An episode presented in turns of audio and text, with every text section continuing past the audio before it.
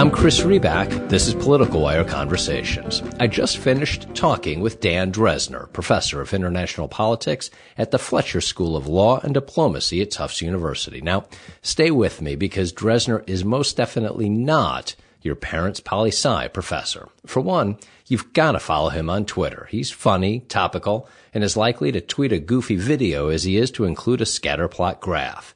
He's also not above using a curse word every now and then. He also seems on Twitter like a guy you'd want to hang out with. For example, when he tweeted before the debate, I'm stocked up with the necessary provisions for debate night. Are you? The accompanying image wasn't old Theodore White books on the making of the president, but instead was a photo with bottles of rum, scotch, vodka, and ibuprofen.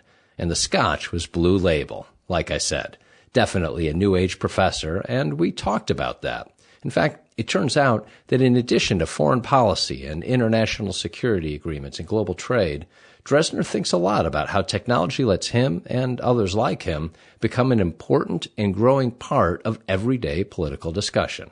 And if you listen to his analysis, you'll understand immediately why Dan's become a big player. But if you want to keep up with him, you better move quickly. In addition to teaching and tweeting seemingly nonstop, Dan's a regular contributor to the Washington Post's Post Everything blog. He's also written five books and is at work on number six. He's got a lot to say. Much of it's really funny. All is incredibly insightful. I really think you're going to like this conversation. But before we begin, some questions. Who will win the White House? What can we expect from the remaining debates? And what about the House and Senate? People who want to stay ahead of the curve turn to the Cook Political Report, and with good reason. For 30 years, the report has nailed the nation's most important election outcomes and political trends. CBS News' Bob Schieffer called it the Bible of American politics. Nate Silver noted few political analysts have a longer track record of success than the tight knit team that runs the Cook Political Report. Little wonder the New York Times called it, quote, a newsletter that both parties regard as authoritative. People who make it their business to know politics make it their business to subscribe to the Cook Political Report.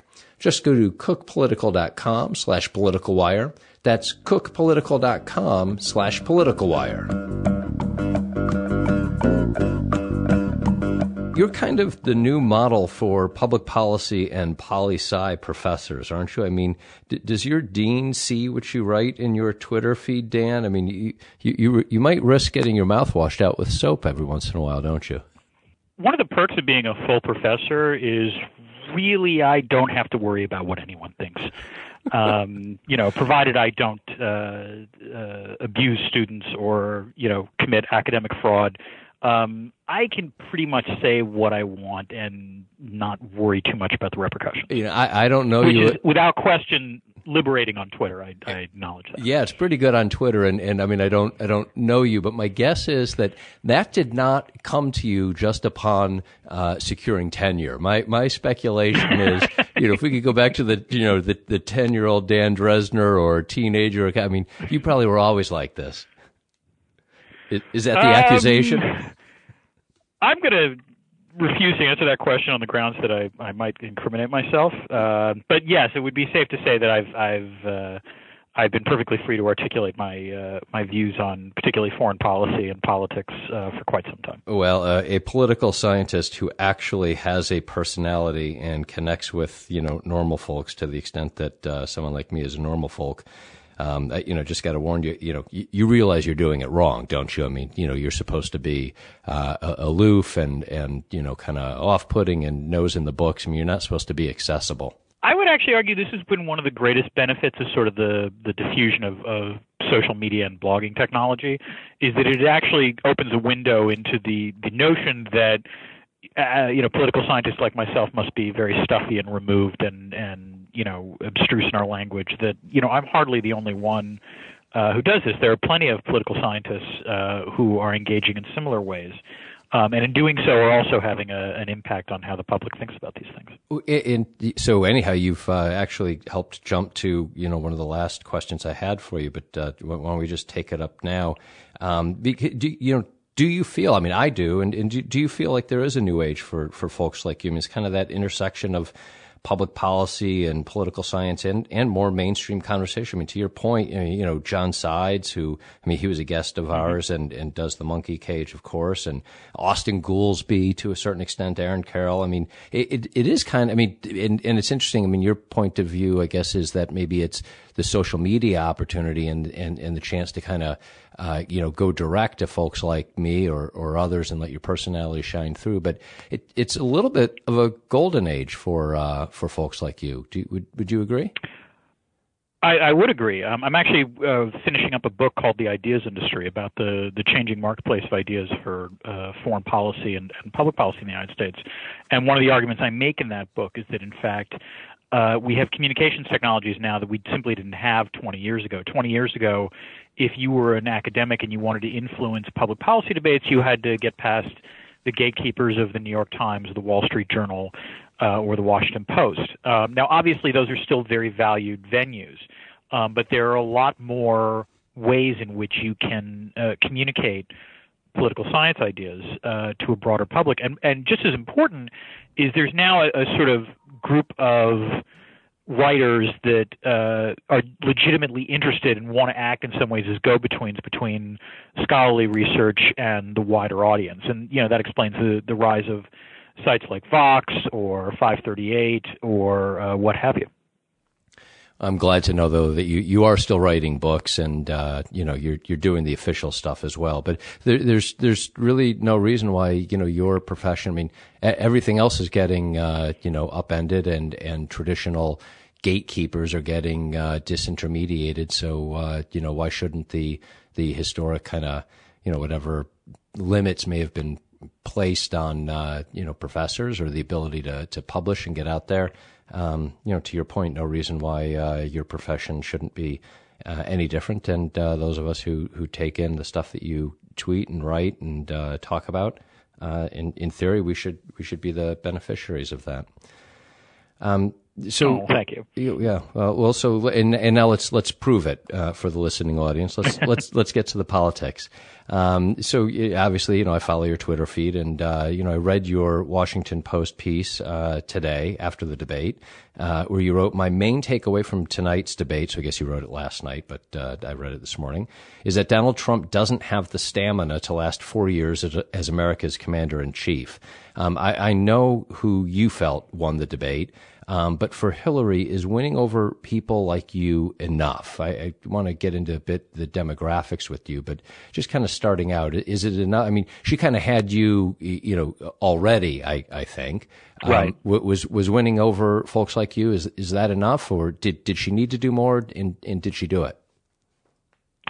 Well, I think you could argue that the the demographics of the electorate are such that Donald Trump has, you know, a a sort of rabid core of supporters, um, and, and, that plus the sort of traditional partisan leanings of a, of a lot of Americans means that he basically has 40% of the American voter, you know, voters in his pocket, or the the, the likely voters uh, that he he already has in terms of support. The problem that he has is that he can't seem to do much to get beyond that sort of hardcore. Um, that there might be voters who undecided who in the end will vote for him, but it doesn't seem like they've been drifting towards him uh, in in large numbers. Hillary Clinton has a slightly different problem, which is I think probably her uh, degree of support is wider. Um, you know, she she does have the, the uh, small lead in the the average of, of most of the polls, but a lot of that support seems softer um, in the sense of Trump's voters really, really love Donald Trump. Um, Clinton's voters, uh, some of them are certainly passionate uh, about Hillary Clinton, but a lot of them are voting for her either because she's not Trump or because she's the Democrat, and so therefore they'll go with that. Um, but you know, I, you'll talk to a lot of people who say, "Well, I'm not a Hillary's biggest fan, but I'm going to vote for her," and so on and so forth. Because of that, the weakness of that support, it is easy for negative news shocks like let's say Clinton seeming to faint after the 9/11 ceremonies or news stories coming out about her email scandals or what have you it's easy for those voters to be turned off um, it's not necessarily that they're going to vote for Trump. It might mean, though, that they're going to vote for a third party candidate, or they might decide not to vote at all. And so the really important question for Clinton is can she do things that gets that potential uh, coalition to decide, okay, I'm going to vote for Hillary Clinton. I'm going to feel good about it um, because she's better than all the alternatives, and she's demonstrated that she can do the job. And so, to that extent, last night's debate should have moved the needle somewhat. Not that it was going to cause people who otherwise were going to vote for Trump to vote for Clinton, but that it might have caused people who were otherwise disaffected about the election in general, or might prefer a third party candidate, or might have chosen not to vote, to decide, okay, I will now vote for Hillary Clinton. And so uh, let's talk about that demographic and that, that enthusiasm gap. And uh, I, I, want to take advantage of your role as a professor. You know, obviously, in doing your job, you spend a lot of time with uh, so called young voters. Um, big gap there. Why, why in terms of uh, enthusiasm? Um, why, why hasn't Hillary Clinton caught on with them? Well, I think to be fair, first of all, if you polled younger voters, she does do overwhelmingly well, uh, far better with younger voters than she does with older demographics. Well, but, but um, in the, really the was, in the primary, though, I mean, you know, she she absolutely oh, lost primary, that you're absolutely correct. Yes. And, and even yes. now, I mean, but you know, I, I you know, she you, when you think about the Obama coalition, you think about the strength they had and the growth they had over bringing young voters. I mean, she just she may be doing well with them, but she's she's not doing as well as Obama. And you've also seen uh, other things where where uh, young voters, uh, you know, are going towards uh, libertarian, going towards the Green Party. I mean, she may be doing better than maybe than Donald Trump, or she may be doing, but but she's certainly not doing as well as one would would hope. And I guess to whatever extent in right. your interactions, what, what what do you see there? What so this depends on the baseline. I mean, you're right. She's not doing as well as Bernie Sanders or Barack Obama did. On the other hand, again, compared to older age demographics, she's actually doing pretty well there. But to answer your question, um, it, it's kind of hard to say. I mean, I'm teaching in a graduate school in international affairs, and unsurprisingly, the Americans that are in this uh, university are, are pretty overwhelmingly in favor of, of Hillary Clinton. Um, because whenever they hear Donald Trump talk about foreign policy, they get very, very queasy. That said, I, I strongly suspect that, that the reason why Clinton doesn't do as well um, is probably twofold. The first is is that you can argue that younger Americans increasingly are disaffected by politics more generally. Um, that you know, if you think about it, that that a lot of these people did support Barack Obama's election and then his reelection, and they might argue that Obama has turned out to be uh, a centrist when it comes to a lot of foreign pol- uh, or a lot of policy issues, which pleases a centrist like me, but might anger someone who's younger and has more ideologically um, uh, extreme positions. The second part that I think uh, the second difficulty that Clinton is running into is that you can argue for a variety of reasons that this is a change election, that um, you know that there's dissatisfaction with the state of the country, and this is you know persisted since 2008. And the one thing Hillary Clinton doesn't seem to represent is change because she's been a lifelong politician. She's been in the public eye for something like 20, you know, 30 years. Um, Donald Trump has been in the, in the eye for that long as well, but at least he doesn't represent a conventional politician. So, you know, Hillary Clinton is running about the best, you know, a campaign of a traditional politician, one who has sort of racked up a long resume, one who talks about policy minutia with extreme skill. And the question is, does that actually play well with voters who are younger voters who want to see more radical change? And that's just not something that Hillary Clinton projects terribly well. Even when her policies might actually be significant shifts from the status quo, uh, it's not her style. Um, and so as a result, that you know doesn't necessarily play as well with younger voters. And talk to me a little bit about, I mean, for somebody who, who focuses as you do on international affairs, on international politics, um, I mean, we, we saw it even during the, the debate. I mean, you know, Hillary raised it, and, and maybe it's except for Vladimir Putin. Um, global leaders are really worried about a Trump presidency. And, and Clinton you took time during the debate last night uh, to assure global leaders. I mean, she was, you know, was, she was kind of talking simultaneously to uh, uh, voters, but also uh, folks around the world, that the U.S. would keep its word on security treaties and agreements. Now, uh, on the one hand, this feels ridiculous. How could the idea of whether the U.S. will honor, say, its NATO commitments become a real question uh, in an American election in 2016? Uh, on the other hand, it, it has. Um, and you know, for a not insignificant portion of Americans, it, it resonates. So, what's what's going on on on that? And, and, talk to me from from your you know kind of historical view of international politics and, and the way in international affairs and the, the role that it has played in uh, the you know American voting. Um, why and how could this have political legs? Well, it's interesting. I actually had a conference on this uh, about a year ago, and and the common you know consensus among most of American politics people, Lynn Vavreck, who writes for for the Upshot, was was here, is that foreign policy usually doesn't play that significant a role um, in uh, in general elections. That, that by and large, other factors um, are considered to be far more important. This is particularly true since the end of the Cold War. Um, however, that said, there are two caveats to that that make it different this time around. The first is that if you actually listen to Donald Trump's rhetoric, um, and Donald Trump's sort of issues that he pushes, what is striking is the degree to which they're almost all international in nature. So, what is ailing the United States, according to Donald Trump? He seems to be making three arguments. The first is, is that it's illegal immigration. The second is that we're somehow getting screwed over by our trading partners. And the third is that the United States is spending too much on alliances like NATO and our alliances with Japan and South Korea. He actually doesn't have any domestic policy you know, criticisms that much, or when he does talk about domestic policy, he pretty much sounds like a standard Republican. The thing that makes him unusual is the foreign policy side of things. And so as a result, Trump, weirdly enough, has actually raised foreign policy as a far more important issue um, than I think it otherwise would have been in this election. The second thing that's driving it is that while voters might not care all that much about foreign policy relative to the economy or jobs or crime or what have you, they do still care a fair amount about who the commander in chief is and whether the commander in chief is, is, reliable. And I think there was a there was an NBC poll that came out last week that showed what were the greatest concerns that voters had about each of the candidates. And when it came to Clinton, it was about her trustworthiness and the email scandal. But when it came to Trump, it was about his temperament and his ability to be the commander in chief. And so, in that sense, the moment that you talked about last night during the debate, where she said, "I want to reassure, you know, our allies and so on and so forth," was a relatively smart move by by Clinton because it makes her seem like the grown up in the in the debate in an area where even most Americans who otherwise don't think that much about foreign policy want a grown up in charge. Um, and similarly, I think that was also that that sort of dynamic was also at play, and I think what was Clinton's. I mean, it was clearly a canned line, but it was her best line in the debate where Trump accused her of, of you know preparing so much for the debate, not not going out publicly, and Clinton's response was, "So I believe Mr. Trump has accused me of preparing for this debate, which is true. You know what else I've also been preparing for? Being president." Um, and and the contrast with Trump was was painfully obvious, particularly as the debate wore on.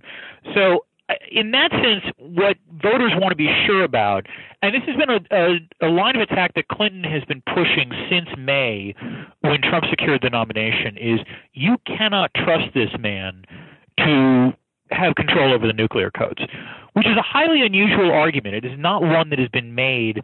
Uh, essentially, since Johnson ran against Goldwater in 1964, um, and so in that sense, it's, it's unusual. But with with Trump, it seems to resonate but and the well with Trump it seems to resonate, but but also I mean some of these criticisms, a lot of these criticisms, and and uh, you know I want to ask you about global trade as well. You know there is it feels like a, a changing sentiment in in the U.S. I mean, it, Trump is saying these things, but there is a portion of the electorate with whom it's resonating around, you know, pulling back from uh, um, agreements and that sort of thing. Did, and and as well on, on global trade, which which I'll get to in a second. So you you just said though that you you know were, had a conference on this about a year ago.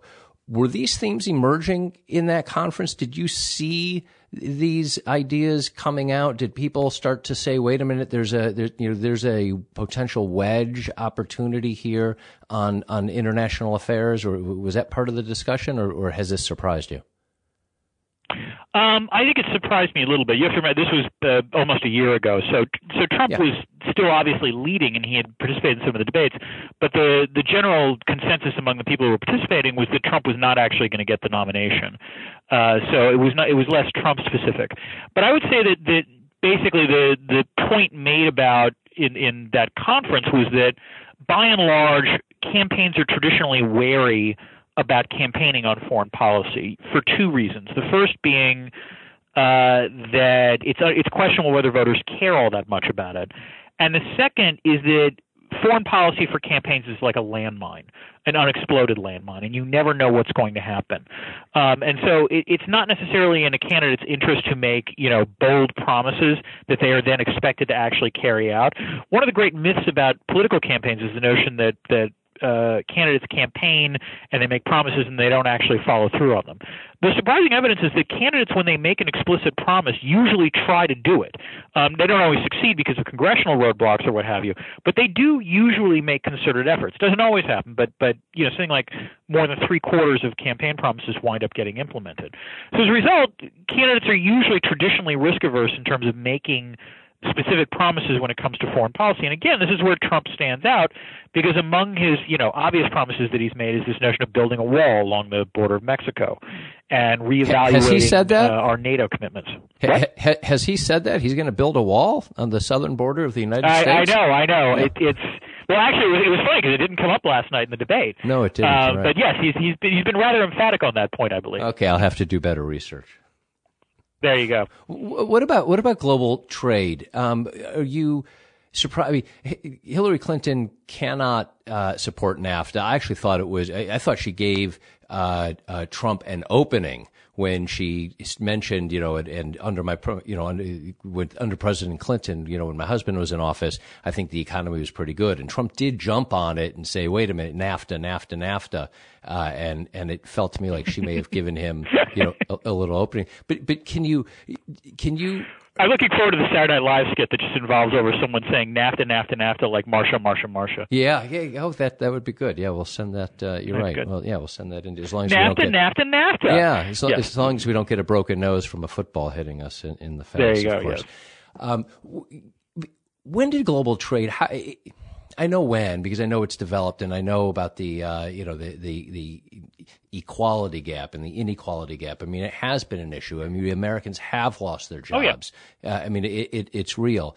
Is it other world? Is it an alternative universe for you that now global trade is bad politics? I mean, I understand why it has occurred, but it, it absolutely goes against the last what 50, 100 years of uh, you know what what politicians or what 150 years, yeah. 150 years. So I- I understand the why to a certain extent, although please feel free to, to help me understand it better.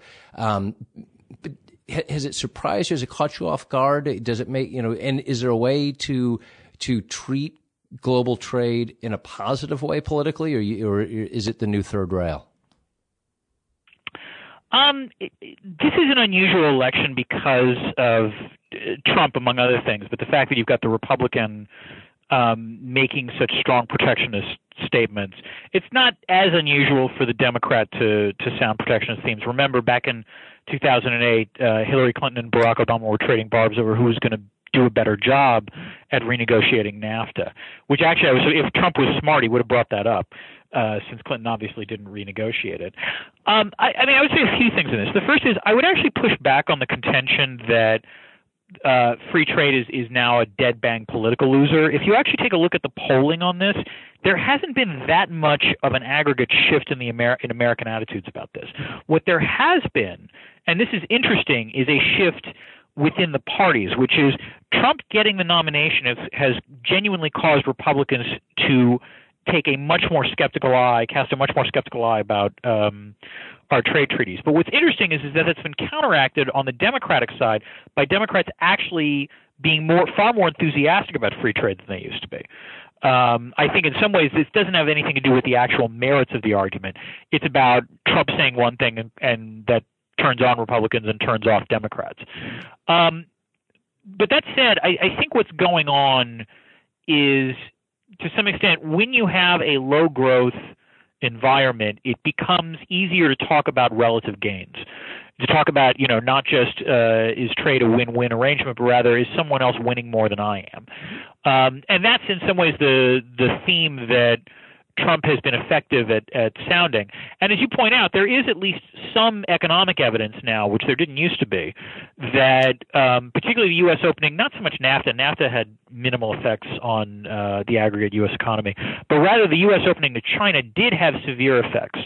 Um, it was still probably a net gain for the U.S. economy, but it did have serious distributional effects. and uh, distributional effects in the sense of those who lost their jobs as a result of the opening to China, you know, never really recovered from that in a way that was not true about NAFTA in the 1990s and about previous rounds of trade liberalization before that. Um, and so that's the really you know interesting question, which is what do we do with that knowledge going forward? Um, and I think the other thing to realize, and again, this is where Trump's argument about trade is politically effective but policy ignorant, which is to say that there's no doubt that trade has been one of the drivers of uh, the sort of rise in economic inequality, but there there are plenty of other drivers as well. Among other things, Trump's notion that he's somehow going to bring manufacturing jobs back to the United States relies on this sort of myth that there actually are this huge supply of manufacturing jobs out there um, that can be brought back. And in truth, if you actually take a look at the sort of global uh, number of manufacturing jobs. It has gone down persistently for the last 20 years. And this doesn't have that much to do with trade, it has everything to do with automation, which is to say, essentially, jobs in the manufacturing sector are now going the way of jobs in the agricultural sector, which is you used to have a world where we had 80, 90% farmers, and we don't have that anymore because, you know, farms are now essentially done on an industrial scale. Uh, similarly, with manufacturing, the problem is is that you know manufacturing is the United States manufactures something like 50% more uh, goods than we did back in 1980. U.S. manufacturing is perfectly healthy. What's not healthy is U.S. manufacturing jobs. That has something to do with trade, and it has a lot more to do with automation. And are these issues? I mean, can these become issues? Are these topics that we can have a real discussion on and, and can help drive the politics, or is, does this stuff? Do, do you start to do we start to lose people? Do you is it too? Do you start to lose people politically when you start to try to, to dive into this? I would put it this way: there is a there's a bias in terms of political optics when you talk about trade, which is to say, you know, when you talk about what is trade effects on jobs? Most economists will tell you that trade has no aggregate effect on jobs. That it, it certainly causes some jobs were created, some jobs to be destroyed, but overall the effect is not all that great. The problem is, is that when you talk about it in terms of politics, what Trump can do is talk about the Carrier air conditioning plant that leaves um, the United States from Mexico. That is a clear narrative that anyone, regardless of the amount of economics that they know, can understand, which is a factory is moving to a place that produces with cheaper wages, therefore we are losing jobs. It becomes much harder to point to the, the jobs created by trade. You can obviously point to exports, but those are usually in more recondite areas that are tougher to sort of make clear to the common uh, common voter. And more importantly, very often the gains from trade are actually come from greater economic growth, which means they actually come from non-tradable sectors. So the the link between trade and a job created is often more indirect than direct, and as a result, is therefore less politically saleable. Yeah, it's it's very hard to connect those dots, and and when he talks about uh, the carrier jobs and going down to Mexico and all of that, it it, it is it's a it's a very uh, it's a very gettable, understandable uh, narrative. Right. Um, I, I, want to tap in, and, it's a, and that's a story that will always make the 11 o'clock local news in a way that a new plant opening or something like that will not, because negative news always trumps positive news in that sense. I want to tap into as well, uh, the, in addition to the uh, international politics side of you, the the political science uh, side of you, particularly around polling. Mm-hmm. Um, and I don't know to what yeah. extent you kind of, you know, dive into or, or look at methodologies of polling. And uh, I'm sure it's a class that at one point you had to take, but uh, I don't know to what extent you, um, you know, really kind of get into all that stuff. Um, but but I'm sure you follow them, and obviously one of the most popular, well-known mm-hmm. polls is is the 538 poll. Uh, but currently, on some level, you know, there's there's almost an outlier aspect to it that while you know you've got a lot of the major polls uh, putting Hillary ahead by say two to four points, um, 538 is calling it a dead heat, and the other day, and it's nowcast, and this of course was all before the, the debate, so you know things are getting, yeah yeah. So so it, it, but the nowcast said that the, if the election were held today, Trump would win. Again, to be really clear, this was before the debate.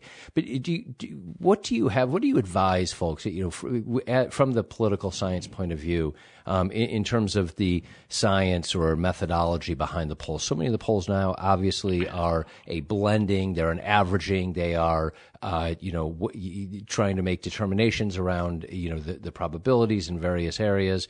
Um, and it's changed. It's changed hugely in the last uh, four, eight, you know, eight years really. Um, what, what's your right. view around? Uh, how, how do you advise folks to to think about the polls and, and the science and methodology?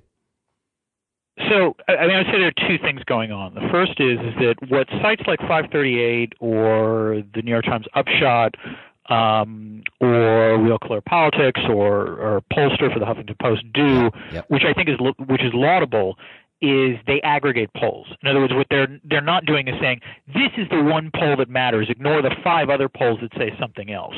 Um, so what they do is they they are poll aggregators, and I think that's an extremely uh, sagacious, I guess, thing to do in the sense of not freaking out about individual outlier polls, which is what the media used to do and still does to a lesser extent. Um, so that part I, I, think is extremely laudable, um, and, and, particularly 538 is very good at sort of getting under the hood about particular polls. That if you read their analyses of polls, you know, uh, uh, of particular polls, they will say, well, this one will lean Republican or this one leans Democrat and why it does that, or this one has a, a good reputation in the state of Iowa, this one does not, and, and I think that part is useful. Um, the part where I get a little bit uh, uh, wary, and and the, my family, I would add, is is are, are some of the biggest um, problems in this. My my wife and my son do this. Is that I think they tend to use 538 the way a lot of lay people use WebMD when they're not feeling well. Um, and so as a result, I think they do put somewhat greater faith in these kinds of sites um, than perhaps they should, with the notion that these sites really represent, you know, genuine oracles uh, of the way the election is going to play out. When in fact, you know, very often, the you know, the election has certain dynamics that these things can't cover. So, for example, last week I wrote something in response to to Nate Silver, who was arguing that the election is really, really close, and we need to be freaking out, you know, about that fact. And I was saying it's not that I think Nate Silver is necessarily wrong in his calculation, particularly on the nowcast, because the polls did show a tightening, but that you know what I talked about in terms of the the overall dynamics of the election made me think that as the election tightens, what you wind up happening, what winds up happening is, is that voters who feel kind of ambivalent about Hillary Clinton but truly petrified of Donald Trump will, if they see the polls tightening, decide they're now going to vote for Hillary definitively and not, you know, be wishy-washy about it. So therefore, uh, to use a political science term, the narrowing and then widening is almost an endogenous effect, which is the the polls tighten. That causes soft supporters of Hillary to decide, okay, I will actually vote for. Her. The polls widen again. The narrative becomes, oh, Clinton is running away with it. Then those same voters are like, oh, well, then I don't really need to vote for Hillary, and then it suddenly starts to narrow again.